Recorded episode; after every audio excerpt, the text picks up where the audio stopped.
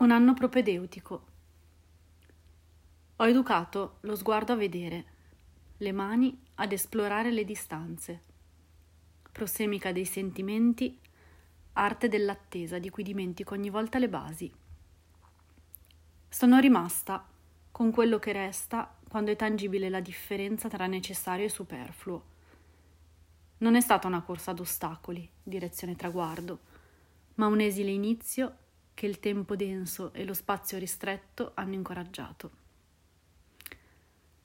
Come sarebbe bello riuscire ad affidare alle stagioni la possibilità di cambiarci, sollevando le persone da questo difficile compito. Dei dodici mesi, novembre e dicembre arrivano sempre insieme. Novembre raduna le foglie a bordo strada, piccoli foglietti stropicciati di propositi affidati al vento. Dicembre, con la prima neve, ne fa collezione. Il freddo e un certo sapore di malinconia si sistemano nello spazio vuoto tra i rami degli alberi. Si fanno silenzio, inesorabile come l'acqua in eccesso data ai fiori, che tracimando dal sottovaso genera un'impercettibile puzza sul pavimento.